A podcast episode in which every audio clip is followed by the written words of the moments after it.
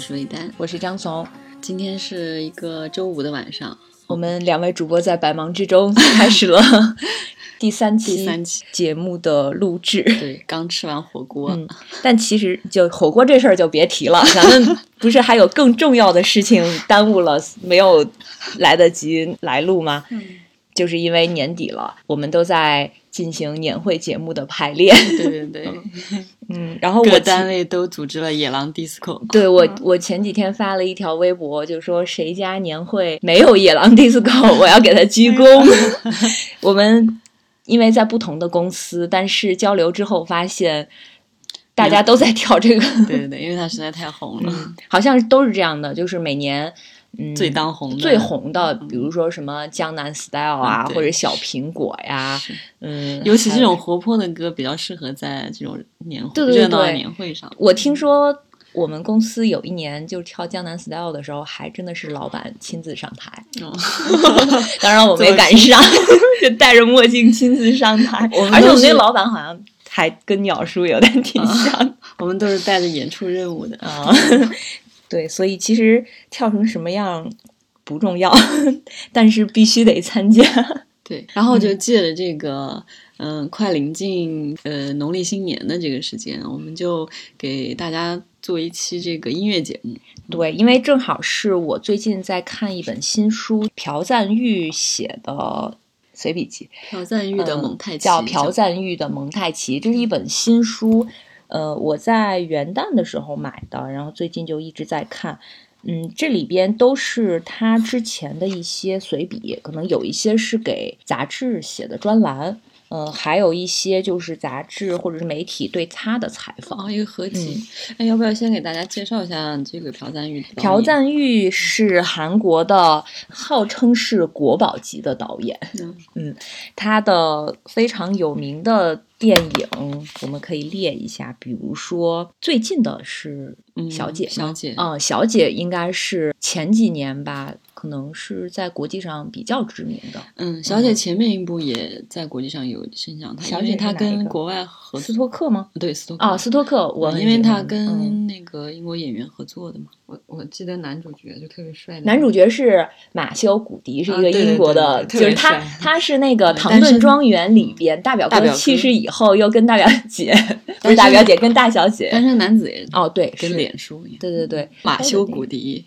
就是我的菜，天菜，好认证，盖 盖戳认证，他是真的非常帅，而且那个女主角是，她有一个特别，就是我曾经还截过图，这个电影，他就是说好像邀请他第二天早晨还是第二天要有一个什么事情约会，米亚华西克，嗯，不是不是，妮可基德曼，哦，对，就是这个妮可基德曼就说，他说不行，我明天早晨会头疼。就是这个拒绝理由非常好，嗯，这个是他的另外一部比较国际化的电影吧，就是跟国外合作的。然后其实他还有。有最著名的应该是复仇三部曲，呃，我要复仇、老男孩和亲切的金子。嗯亲切的金子是李英爱演的。我在看这本书的时候呢，嗯，他曾经有一篇里边写了是这样的，我可以给大家念一下，就是他这一篇是写了他很喜欢一个国外的音乐人，近年来当当时不是近年，就是他写这篇文章的那个时间，说不断涌现出优秀的古典音乐，其中有一个人。约蒂沙瓦尔，他领导的演奏团体叫晚星二十一古乐团，嗯，然后他们推出了一系列的好作品，介绍了一下当时的一些背景吧。他们好像这个是应该是中世纪音乐，就是他说的是这个乐团里边的音乐，大概介绍了一下他们的背景，然后呢就说到了当时他在拍。共同警备区原声音乐的创作时期，也赶上了离散家属相逢的八幺五，就是韩国光复节。嗯，所以他说他们相拥哭泣的样子一直让我无法忘怀，就是朝鲜和韩国的那个亲人离散亲人团聚的这个画面。于是他就。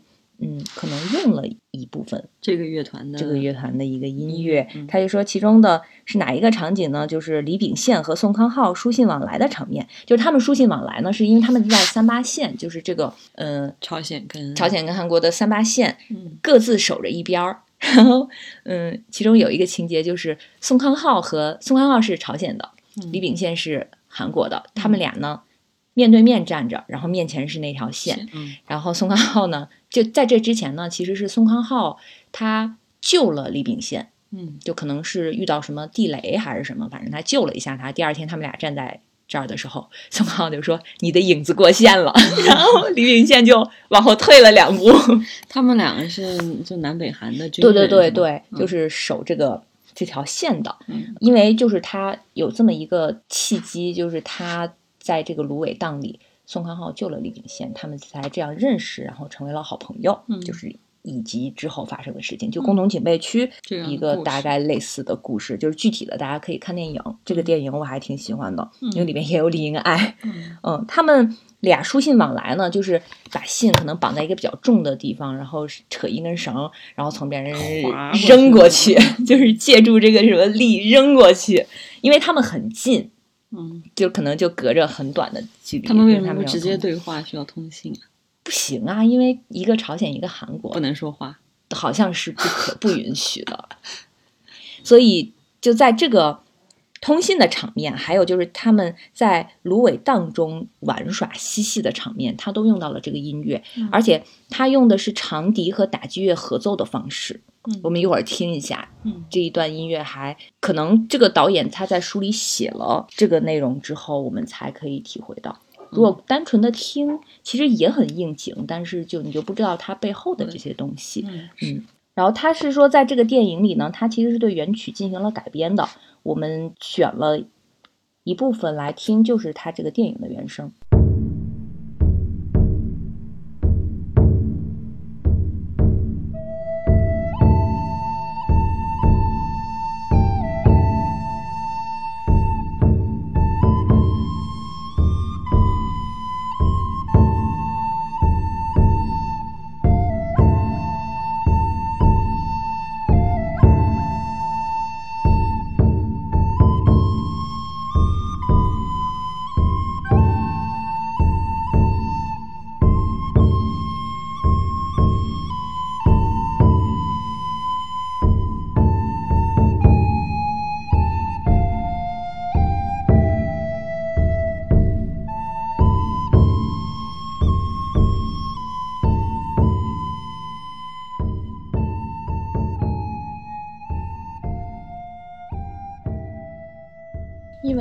看到了这个呢，所以我们其实就很想聊一下关于电影的原声配乐，嗯，就这个话题吧，嗯嗯。但是电影太多了，所以我们就先从我们这一期就先从韩国电影，或者是你也可以介绍一下你看的。嗯，今天那个张女士主说，我负责划水，我负责划水。对，音乐是张女士的强项啊，因为有有目的的划。划向终点，最后还得靠你来总结呢。音乐也能总结，对，我不擅长总结，你比较擅长总结，什么都能总结。我就先共同警备区或者是朴赞玉来说吧，我们从这里开始说。共同警备区的这个电影的原声配乐师是韩国的一个叫方俊熙的一个配乐师。哦，这个我还真不认识。对，韩国呢，就是。我们今天就介绍三个吧，也其实也是我注意和关注到的，可能他们有很多，但是在电影配乐这个领域里边，可能还是好莱坞的或者是嗯西欧洲的这些。可能他们还是占主导优势的，因为他们可能文化向外输出的也比较多。世界范围内，对他对这个领领域的认知，其实主要还是美国那个电影里的。对对对，日本的也有，就也还是走向国际的，什么坂本龙一和还是文化输出强国才对，久石让、梅林茂，对，其他的中国其实也有。嗯，感觉真的是走上国际了才会被大家知道。嗯，但是大部分时间这个领域好像不被大部分人关注的，都是很小众的一个领域。而且他在电影里边其实呃又不能太突出。比如说你看一个电影，只顾着听音乐了，感觉就感觉是一个对，嗯，所以他还要配合剧情。而且我看了一下。国际上的这些配乐大师，五零后、六零后、四零后，好像什么约翰威廉姆斯是三几年还是四几年出生的，都是那些就是年纪还挺大，就是有一定的资历，因为这个。电影配乐跟你写其他的音乐不太一样，就是你既要，我觉得有点像书的那个设计师，嗯，命题作文，对，就是你既要懂得内容，你还要再根据这个情节来配这段音乐，还要整体把控这个影片，然后让你的音乐有一个整体性，对，嗯，是一个完整的作品，对，所以呃还挺难的，而且基本上可能都是团队作业吧，嗯嗯，而且这个。配乐对这个电影一定是加分项，对对对，嗯，既不能喧宾夺主，又能为它加分，嗯，对，各大电影节或者是电影的奖项也都有这种什么原声音乐奖，嗯嗯，朴赞玉的他的非常有名的这几个电影呢，其实还真的都不是跟方俊熙合作，就这一个共同警卫共同警卫区是跟方俊熙合作的。嗯，其他的呢，他的作品大部分都是曹英沃。嗯，曹英沃是一个也是韩国本土的。对，呃，韩国的配乐师好像不太被国际上，就是在国际上不太知名。发现他们就真的是在做韩国本土的电影的配乐。嗯，但其实我觉得他们的水平都挺高的。特别是曹英沃是我很喜欢的一个电影配乐师，他配了非常多的电影，我们能叫得上名字的，就中国观众基本上看的比较多的，比如比如说像《新世界》。哦，嗯，卑劣的街头，赵寅成的那个，嗯，江南一九七零，嗯，这是韩国非常有代表性的对，呃，局内人，嗯嗯，还有与犯罪的战争，黑社会系列，他对 他对这这几个。列下来就发现他非常擅长配这种黑帮题材的题材的片，嗯，但其实也有不是，呃，像小姐，小姐应该小姐是他，小姐是他，嗯，老男孩，亲切的金子，机器人之恋，就朴赞玉导演的其他的几部影片，还有就是辩护人。就最有，我觉得最有名的应该是辩护人，宋康昊那个。那我们可以听一下，就是辩护人的最后的那个，你记得那个场景吗？就是宋康昊他被抓了，嗯，因为他是律师嘛，他是那个辩护人。我有点不记得了。哦，辩护人就是，嗯，这个整个的剧情大家可以去看，就最后有这段音乐的，我们现在听到的这段音乐的场景，就是他在那个呃法庭上。他是被告，呃，当时他是应该在釜山吧，就是反正当地全部的律师都来给他辩护。嗯，这个时候呢，就是呃，有一长串的名单，一个一个的念，然后一边念，然后底下的坐着的人可能就就会出现他们的那个脸，就是这些律师全部都来了。嗯，然后这个时候的音乐，所以是一个还挺感人的，就是非常激动。对，就这个影片本身也是。就是反映他们当时的一个运动吧，嗯，所以这一段音乐其实非常经典，还经常会被拿出来。我在网上就准备这期的时候，我在网上搜，就看到网上就有人说，呃，曹英沃配朴赞玉，梅林茂配王家卫，莫里康内配莱昂内，久石让配宫崎骏，平泽进配金敏，说 这些组合都有毒。所以其实曹英沃他跟朴赞玉合作过非常多的影片，嗯，我很喜欢的是《新世界》《卑劣的街头》，还有《江南一九七零》，嗯。嗯，感觉这个配乐师是，对，这个配乐师是六二年出生的，就他是六零后，所以他在七十年代、八十年代，他正好是那个年轻人嘛，他对这个年代的。呃，就是感觉非常，他可能怀有那种情感吧，就是他反映这个年代，对他反映这个年代的音乐都非常的好。嗯，我们听一下《卑劣的街头》，《卑劣的街头》里边手风琴用的比较多。嗯，那我们现在就听一段。这段是什么场景下的？《卑劣的街头》呢？整个的情节。是这样的，就是赵寅成他演的这个男主角，好像家里不是特别好，就母亲身体也不好，家境又很贫寒，然后他就在一个那种黑帮的小团体里边，是一个小头目吧，但感觉好像也 混的不是特别好，就整天就是就是在街上打架呀，或者是收收那种保护费什么的。玩游戏机，对，嗯，后来就是这不是玩游戏机的那个游戏厅被人抢了，嗯，然后他有一个。嗯，好朋友，这个好朋友是南宫珉演的。但是这俩人为什么现在我都感觉他们俩的脂粉气越来越重？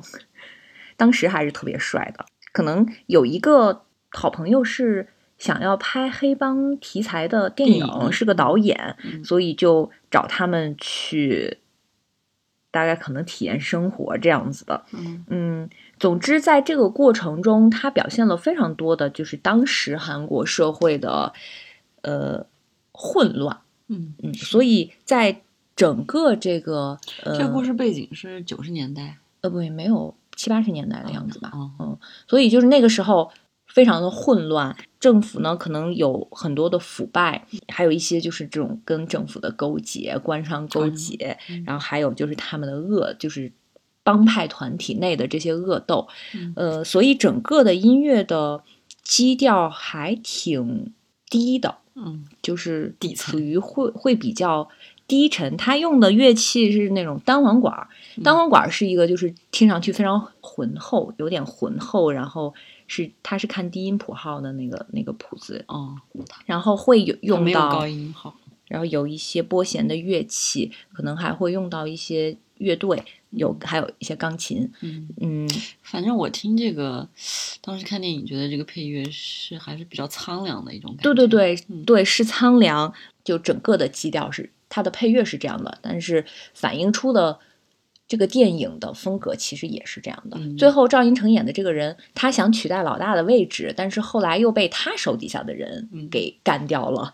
最后结尾的时候，可能他的老大就还是姜是老的辣嘛，就跟赵寅成手底下的这两个小弟在一起喝酒。然后这个老大呢，他就唱了一首歌，但是英文歌。扮演他的老大的这个也是一个韩国非常。有名的演员叫千虎镇，哦，嗯，就你你基本上在所有的电影里都能看到他，他演领导，对他非常适合演领导，还而且还是演那种看上去非常慈眉善目的领导。嗯，他演过老手，对，就是对非常多的电影里其实都是有他的。然后这首歌也是，就是那种悲有点悲伤，对，有点悲伤。然后最后大家好像 就。就这样了，也看不到出路和希望，所以他用的这些，呃，我觉得乐器是有一些这个底层小人物的命运的一种悲悯吧。对对，就是他用的这些乐器，呃，会里边可能就会有手风琴，然后有单簧管儿，嗯，这种的乐器来表现。那我们选一段听一下。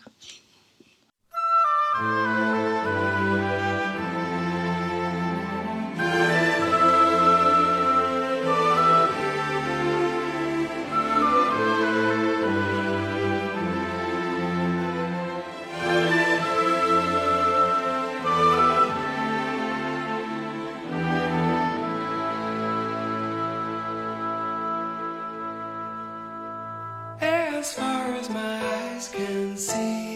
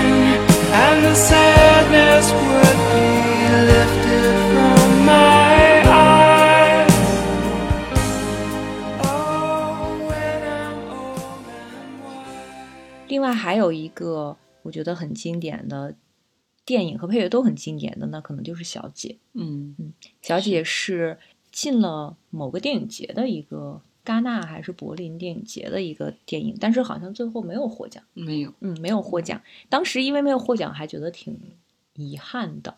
但其实小姐这个电影争议还挺大的，就是，嗯嗯，我有有些不太喜欢的人就很不喜欢。对我有朋友就非常喜欢，然后也有的朋友就觉得这个朴赞 玉根本就不懂，不懂女性。对对对，好像是剪辑做的比较好吧？他分了三段还是几段来拍？嗯嗯，每一段好像是不。同人的角度，我觉得，嗯，他可能，我我的这个理解，觉得他其实不是要他的主题母体，这个议题的母体不是要拍女性之间的这种呃感情，嗯嗯，就我觉得这个感情线只是它其中的一条线，它并不是，呃，主要是 说到底还是要复仇，是吗？对对对，就是爱复仇，而且小姐这个影片里边。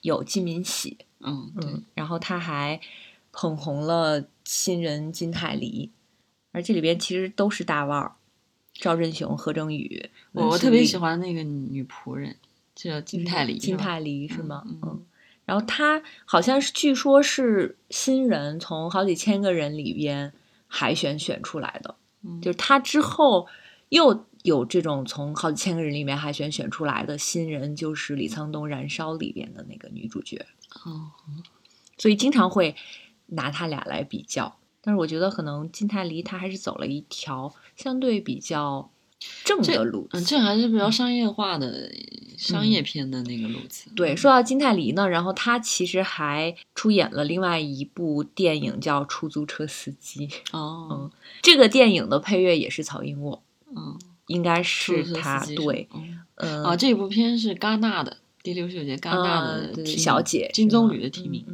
有过提名，但是没有拿奖。他拿了呃英国电影学院奖的最佳非英语片。所以朴赞玉真的跟英国好像走的还挺近的。嗯 嗯，那我们就听一段吧，就是最后结束，不知道你还有印象吗？这一段，它的名字叫《铃铛的海洋》。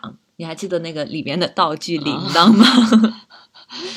那个，就他们俩逃出来之后，就金敏喜和他的仆人金泰梨逃出，小姐和仆人逃出来之后，之前的这个铃铛呢实际上是有实际作用的，是小姐呼唤这个仆人的时候用的这么一个对。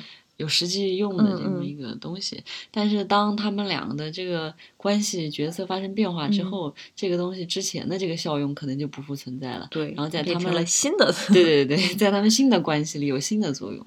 对，这个画面它是有一个暗示的关系变化的这么一个物品吧。对，这个画面非常的 情色，对，非常的情色。然后这一段音乐呢，它。可能用了一个乐队，然后他们是在这之前呢，就是好像是坐船，在船上他们把那个戒指摘下来扔到了海里。对，嗯，然后两个人就私奔了。对，就私奔了。所以这个音乐从交叉吧，就从那个时候开始，从那个时候他们俩在私奔的时候，赵振雄和呃何润宇还在那个地下室里，嗯，有他们俩在互虐，嗯，然 后这音乐是从这里开始的。好，那我们来听一下。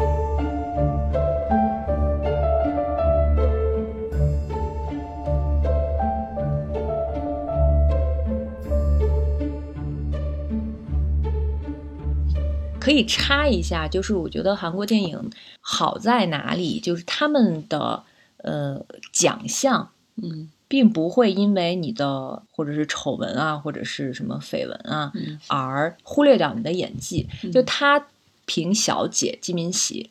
拿了青龙奖的最佳女主角，嗯，那一届应该是五十八届，就具体哪一届不太记得了，大概是一七年、一六年的时候吧。那一届的最佳男主角是李秉宪，他是凭《局内人》拿的最佳男主角。嗯，他们俩吧，非常的就感觉为什么选出了他们俩？《局内人》这个电影的作曲也是曹英武。哦，嗯。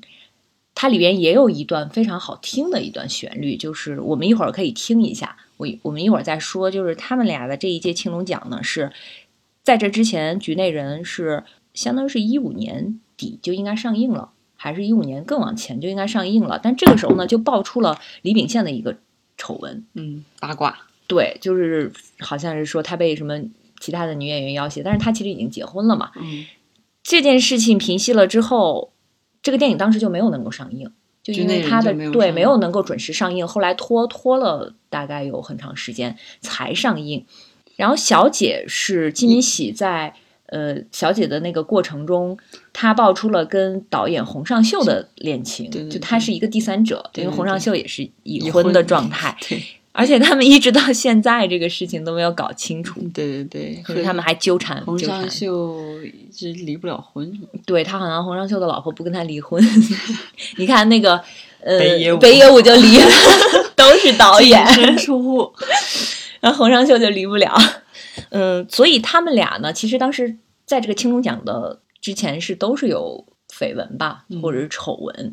嗯，韩国社会呢，它是又是一个对。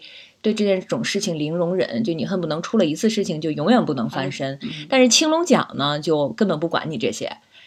当时把男主角颁给了李秉宪，把女主角颁给了金敏喜，而且金敏喜当时因为这件事情，他都没有办法去现场领奖。嗯嗯，李秉宪倒是去了。现在当时社会已经比较严重了，这个。对对对对对。已经不是一个演艺圈的事件了，整个整个社会都在发酵这个事件。对，但是这个青龙奖依然把最佳女主角颁给了金敏喜，是吧？李秉宪也拿奖了，他们确实演演的好，是不是？就是我们就是看演技，不看演技。就是说，这个奖项自身对自己的定位吧，就是它是不是更倚重于艺术上的成就一些，还是倚重于社会教化上的方向吧？对对，但是我觉得金敏喜真的很可惜，就是他之后不能够跟其他任何导演合作了，他只能拍洪尚秀的。这是为什么呀？其实他本身是一个非常优秀的演员，他是可以演非常好的电影的。然后就是刚才说到的那个《局内人》，《局内人》其实也是一个那一年的一个爆款，这种十九禁吧，十九禁的电影。好像在最短的时间内，这个观影人次就突破了以往的记录。嗯，后他最后的观影人次也特别高。嗯，因为韩国电影它不是看票房，它是看观影人次的，就是韩国本身就这么些人，就有多少人看。嗯，大概是这样来统计的。所以当时有一段音乐还挺好听，就旋律非常好听，而且这个旋律呢，就有一种回忆的感觉。嗯嗯，它其他的。音乐都是那种非常强烈的冲击性比较强的，它不是情感强烈，它就是冲击性比较强烈。比如说这些人打架，真的就把你的胳膊砍掉的那种，就是李敏宪在里面就是因为被砍掉，配合那种视觉冲击的。但是只有这一段呢，是它的内容就是回忆，有一个回忆，就李敏宪当初是怎么发迹的，他认识了就是这个报社的那个。主编还是总编，他认识怎是怎么认识这个人的？后来又跟着他一步一步做到了一个就是黑帮老大的这样一个位置。他们就回忆他当时的事情，所以这段音乐就是整个这个影片里边最温馨的，嗯，对，最有回忆感的一段，我们可以来听一下。听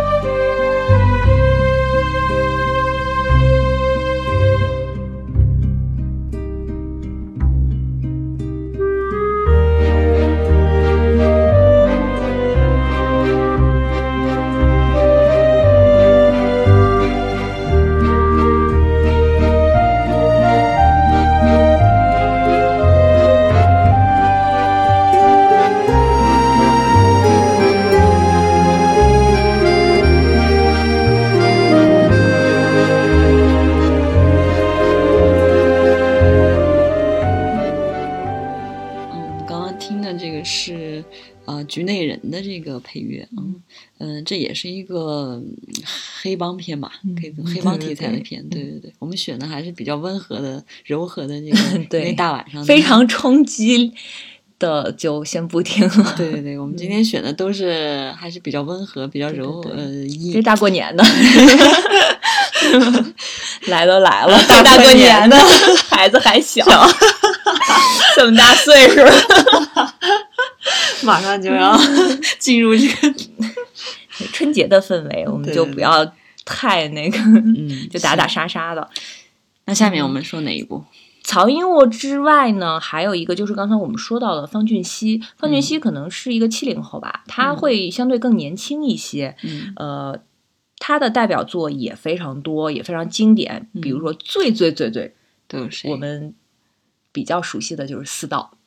哦，我觉得《四道》他做的特别好。《四道》是刘亚仁那个，对，是宋康昊和刘亚仁来演的那个，就是他他演王子被关在那个米柜里。饿被饿死了，就是这样一个《四道》这个电影大概就是这么一个意思。它是一个古装的电影，嗯嗯，刘亚仁当时也特别年轻，就凭这个拿了青龙奖的最佳男主角。哦，就他是李秉宪那一届的上一届，当时李他给李秉宪颁奖。哦，嗯，然后青龙奖都是上一届的影帝给下一届对对对对对，我为什么要去？就一九年五月份为什么要去白想？就是白想艺术大赏去现场看，就是上一届的视帝视帝，因为他是电影、电视、综艺都要颁。上一届的视帝是我的偶像曹承佑，就是为了看 他看草书，追星去了首尔。嗯，然后思道这个，他在这个电影里边用了非常多的，就那个时候应该是我们中国的清朝，但是韩国呢是非常崇拜明朝，对，十八世纪初。所以他们还穿着那种明朝的那种衣服，嗯，包括里边他运用了非常多的，就类似于他们的民族的音乐吧，就他们民族风格的音乐，就包括像刘亚仁，好像是，呃，有一场戏就是他一他的演技爆发，就是好像是他的亲妈亲妈，我不知道他的亲妈是王后还是就是妃子那种的，嗯。就有人抬着，是坐在那种椅子上，有人抬着，他在前边，嗯，就这样一场戏，嗯，就是 有点装神弄鬼的那种，他就用了非常多的那种，可能是他们的乐器，嗯嗯，去营造这种这种氛围，就这个音乐和剧情的结合特别好，而且还有什么特别的民族乐器吗？有，现在好像韩国文化院每一学期都会有学。叫什么耶加琴？嗯，耶加的民族乐器。四道是二零一五年那个评分最高的韩国电影。对，其实韩国人拍历史古装的这种就不，我感觉不是特别的好。但是四道真的拍的特别好。我有一个朋友，他就说他会每年都会定期把四道重新看一遍。哦，那我今天回去也把四道看一遍。好吧，我都有点不记得了。其实就是历史上的真实事件。宋康昊演的是一个英祖，好像是韩国历史上的一个就是比较英明的君主。嗯，他就是对他，嗯，儿子寄予厚望，但是他儿子好像因为在这个压力下，嗯，就感觉不成，特别不成器，所以就很很他父亲又很伤心。但其实可能两两个人之间还是有这种爱的这种感情的这个。值得一说的是，这部电影里边有一个主题曲，嗯，这个主题曲是曹承佑演唱的，哦，他整个这个电影，曹叔还要唱歌呢，他是音乐剧演员啊，嗯，唱的非常好。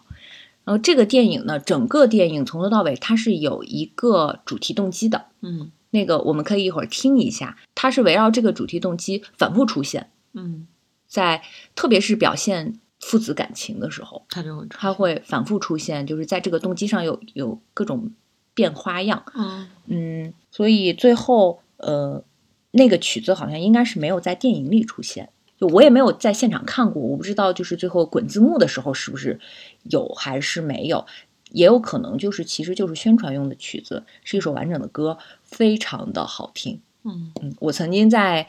播放器里边反复啊，单曲循环对单曲循环啊，那给大家播一下吧。好，我们可以一起来听一下。我可我们可以来那个读一下，就是它的歌词。如今无欲求去，独留悲伤于世。纵有千语，未能与君诉。托付浮云，就此别去，难了却君之所愿。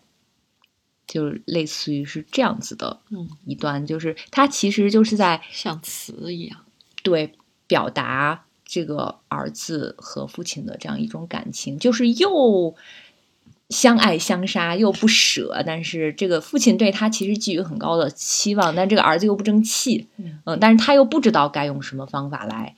表达或者让感觉父子这种感情会，这种复杂的情愫会出现，经常出现在影视作品中，嗯，特别是亚洲国家，对对对，嗯，对，就是因为中国中日韩三国都是会有这种父权社会嘛，他们都会有这种感情在里边，对，所以我们嗯听一下曹承佑演唱的这首歌，而且曹承佑曾经说过，这首歌本来不是他唱，是找别人唱，然后因为方俊熙跟曹承佑合作过。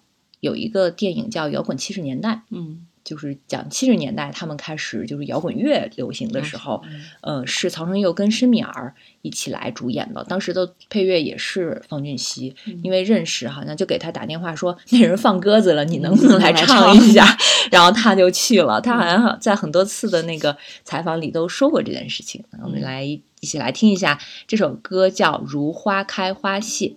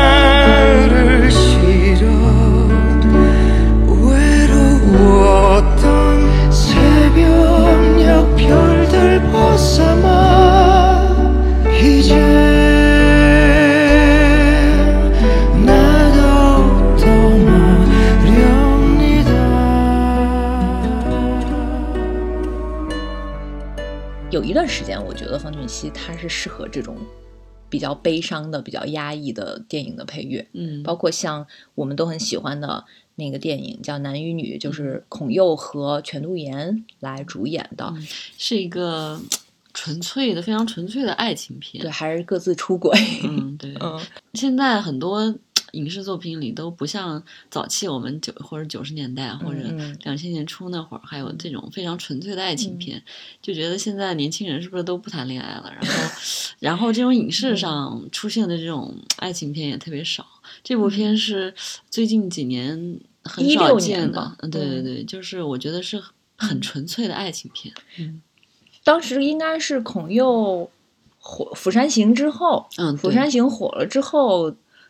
拍的一部文艺片，但其实他在韩国的票房非常惨，嗯，就可能大家还是不太，嗯，对这种感兴趣。这个对他商业的点还是少，因为整个其实就是文艺片，整个故事也比较简单吧。他们就是讲了一对男女，他们各自是有家庭的，然后就在北欧，在北欧，嗯，因为各自的孩子都是自闭症，是自闭症儿童，嗯，在北欧就是那种非常大的雪。嗯，有非常大的雪，非常漫长的冬天，相遇了，就因为孩陪孩子在那边，然后相遇了之后产生了感情，然后又回到首尔呢，他们始终都互相都放不下，好像就是回到了现实生活中。对，就是你回来之后呢，就各自可能家庭都会有一些糟心事儿吧，嗯，然后就还是互相放不下，但是最后呢，呃，这个孔佑演的这个人呢，就是一个比较懦弱。我感觉他是一个比较懦弱，就是他不是那种立场很坚定、做事很果断，性格比较就是他里边有一个台词，就是嗯，全度妍说：“你为什么喜欢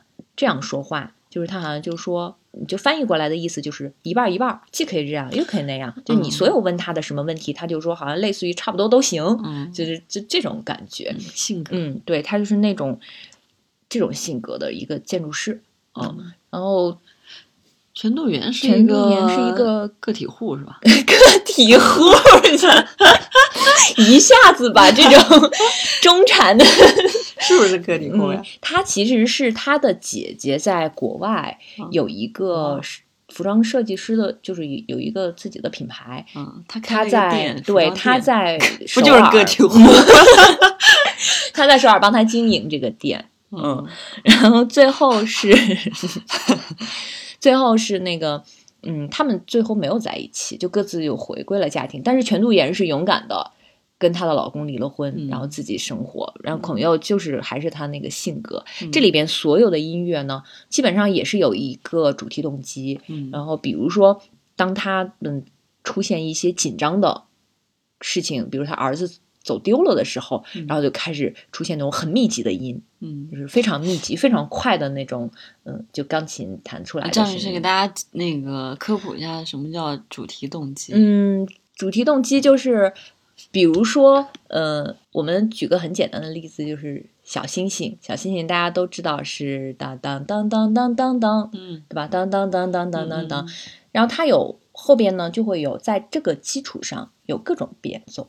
哦哦，就会它有一个主题旋律，对，有一个这样的旋律，比如说当当当当当当当，然后后边可能就会当当当当当当当当，就嗯，就各种加花，感觉是不一样的编曲。对对对，就是会对让它的肢体更丰富。本来就是几个单音叨叨嗦嗦拉拉嗦，然后就会，然后这个时候你可能就变成了左手再加上一些音，或者是又加上更多的音，然后同时来。所以，我理解，我理解可能就像，嗯，不同的编曲，然后做成了不同的歌曲那种感觉，对，差不多就是可以这样理解。然后，基本上电影配乐可能会不同的人，不同的人物形象，他可能就会有一个属于他的音乐旋律，嗯嗯，或者是比如说你角色来，对对，或者你的人物很简单的话，就整个电影它有一条主线，那可能它就会有一个。适合他的主要的旋律。哎，你说的这个根据人物来塑造这个音乐，我倒是没想过。一般我们的概念其实都是根据剧情，比如说紧张，我们就有比较密集的音符；比较，比如悲伤舒缓，就有这种不一样。但是根据角色，这个我们还就是看电影的时候没有特别注意过。哦，这个属于这个角色。对，这个其实也很难，就是你故意去注意到，因为它的音乐还是要配合影片，就是你。完全看出来、听出来了，我觉得好像也也不太好。是，就一定要融合的非常好。就这个时候，该什么 BGM 出现的时候，你的情绪也跟着有了。就如果没有这个背景音乐，可能是事后我们来看，可能属于这个角色有一些什么样。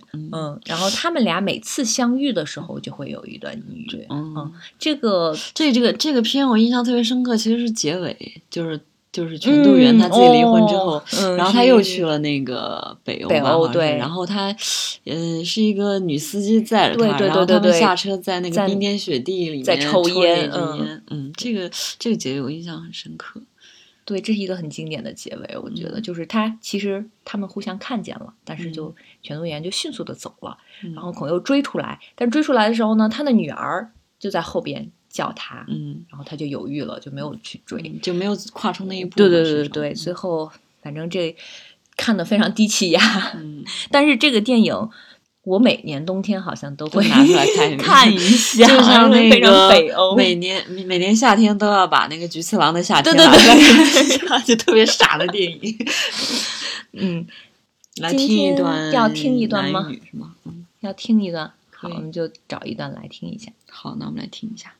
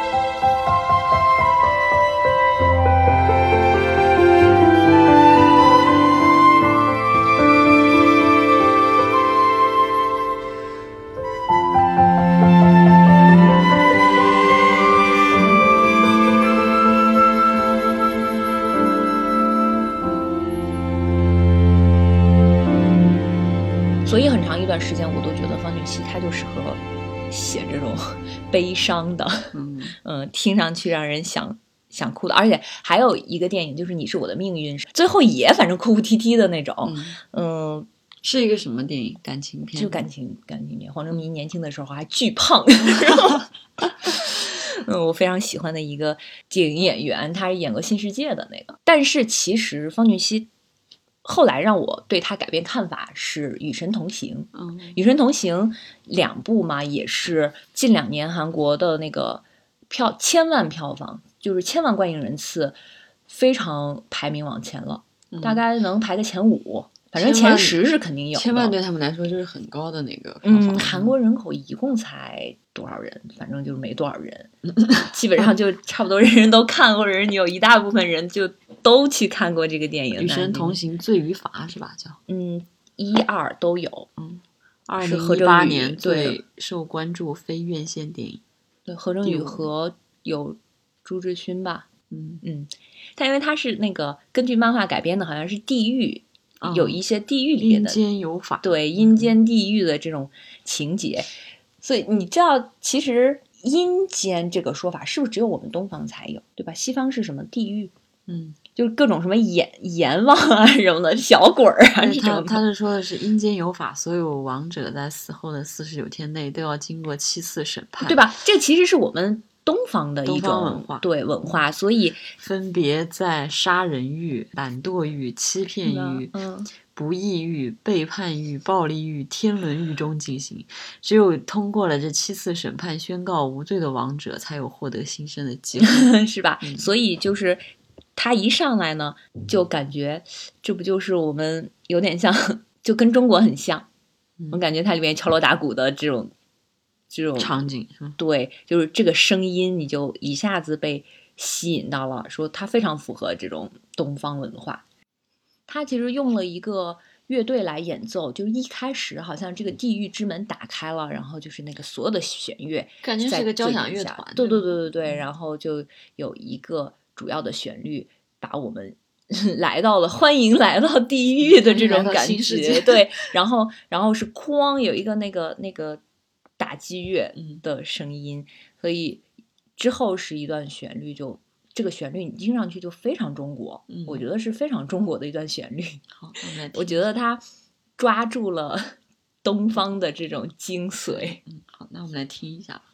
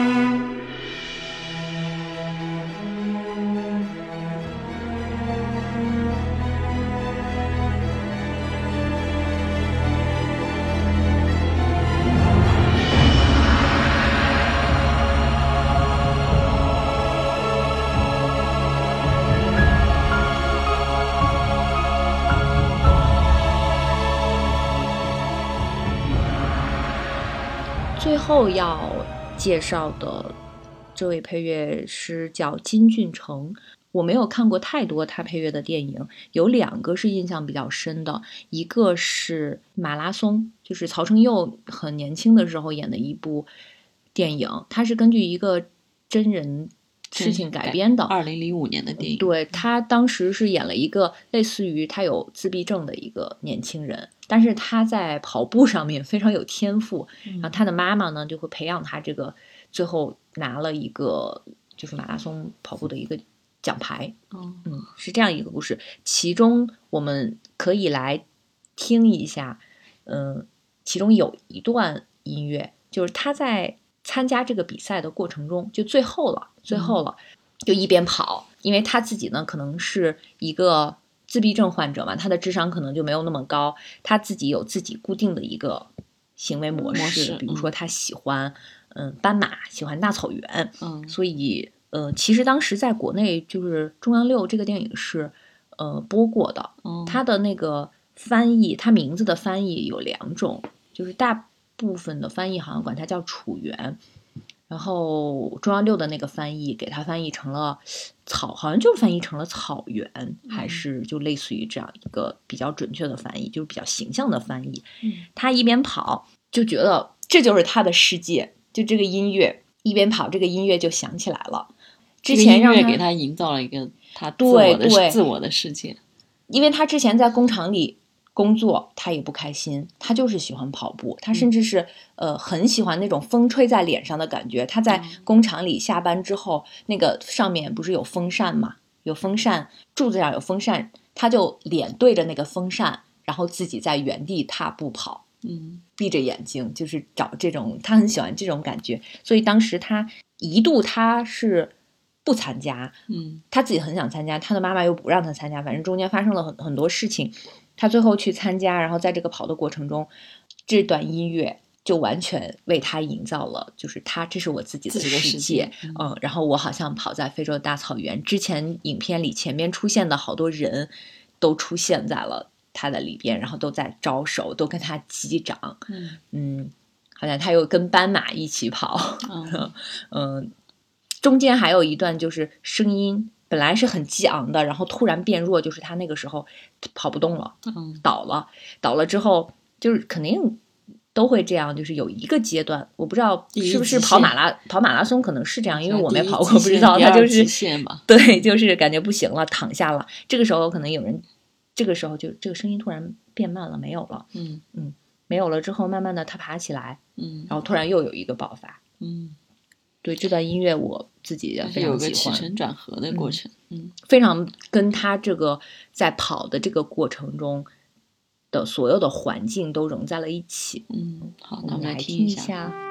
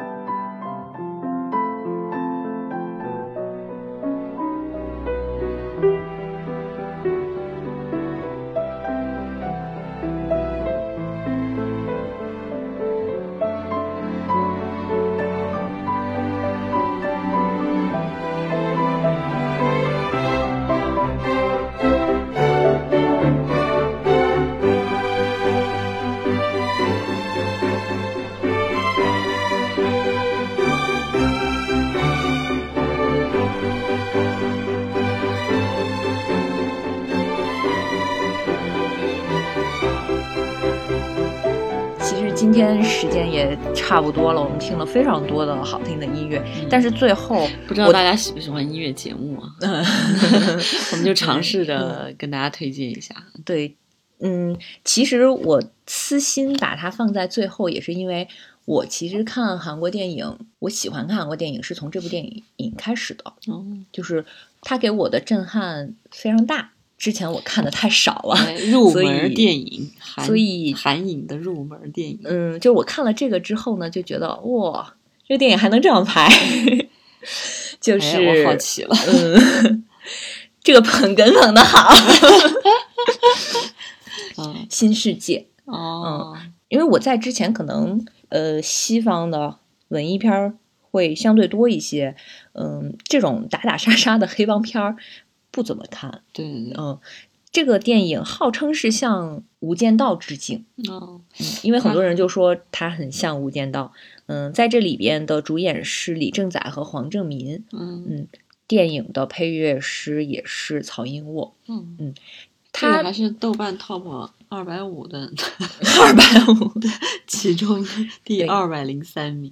这个电影好像还挺年代还挺久的，是二零一三年的片。子嗯，他的音乐也是就是非常的昏暗和阴沉，因为这里边全是卧底与警察，卧底与警察上来就死人，然后上来就是特别血腥和暴力的。他应该也是限制级，就是多少年龄以下不能看的这种，充满鲜血与欲望的战场。对对对，就是。打起来，反正就是韩国人的打一向就是我要把自己 先先捅了，再捅别人。对，而且非常经典的那个片段就是黄正民一个人在电梯里边密闭空间对好几个人，最后他他们管他叫什么电梯战神，我还记得那个 对吧？就是最后他一个人出来了。嗯，这个电影的一上来画面。就是有一个人被打，然后嘴里挂上水泥，直接沉到了海里。紧接着就是李正宰非常帅的点烟，还有一个他的背影。这个时候音乐就响起来了，是在呃钢琴先出现的，嗯嗯，音区非常低，有一个持续的一个音，嗯，是单簧管先出现。是钢琴，钢琴先出现的，有一个持续的一个音，紧接着单簧管出现了，他演奏了一段旋律。这个旋律结束之后，钢琴又演奏了一遍他的旋律，然后两个乐器就在交替出现。这个主题，这是整个影片的主题。嗯，这个主题出现过很多次，它相当于是概括了这个影片。嗯，就是又灰暗又压抑，因为对又血腥。他因为他是卧底。哦。他是黄正明是卧底，呃，李正宰是卧底，黄正民是那个黑帮的什么三把手之类的吧？但他们俩是好兄弟。嗯，就整个他是解释和概括了这个影片的，我们就来听一下这个主题。嗯，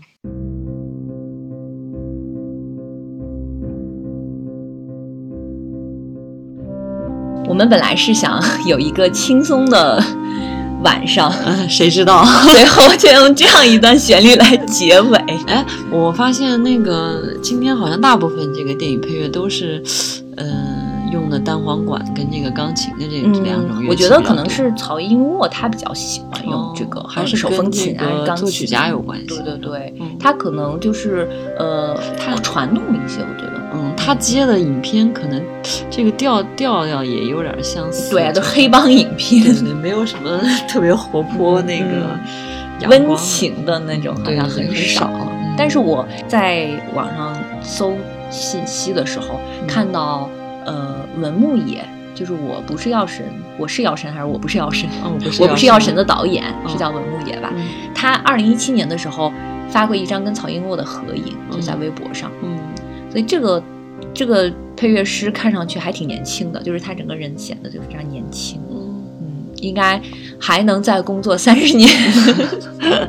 像这种约翰威廉姆斯，就是三几年、四几年，就八九十岁了还在还在工作。我记得有一年看《丁丁历险记》的时候，约翰威廉姆斯是固定跟斯皮尔伯格搭档的，我觉得那个网友还漏掉了他俩。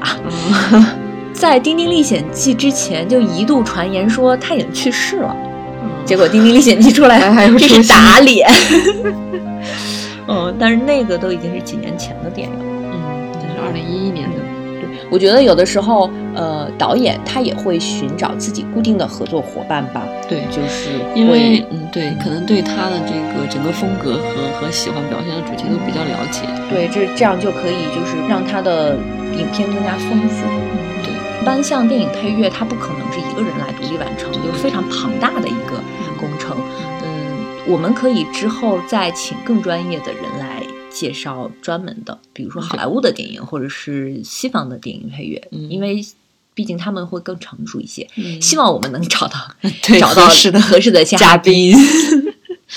嗯，所以其实大家可以在看电影的时候也多关注一下这个方面，是我们之前忽略掉的。对对对，嗯嗯，如果要是仔细听一听，还是能听到很多不同的东西，就是也听多了也会有一些自己的见解，嗯，就会发现值得玩味的，就电影之外的这些，对，就会发现，嗯，这个电影还挺好玩的，就你的耳朵还没有完全开发，对对，嗯，所以我们今天其实用了非常多的时间来介绍，嗯，那今天先，那我们今天先这样。就到这里，好的，跟大家说拜拜拜。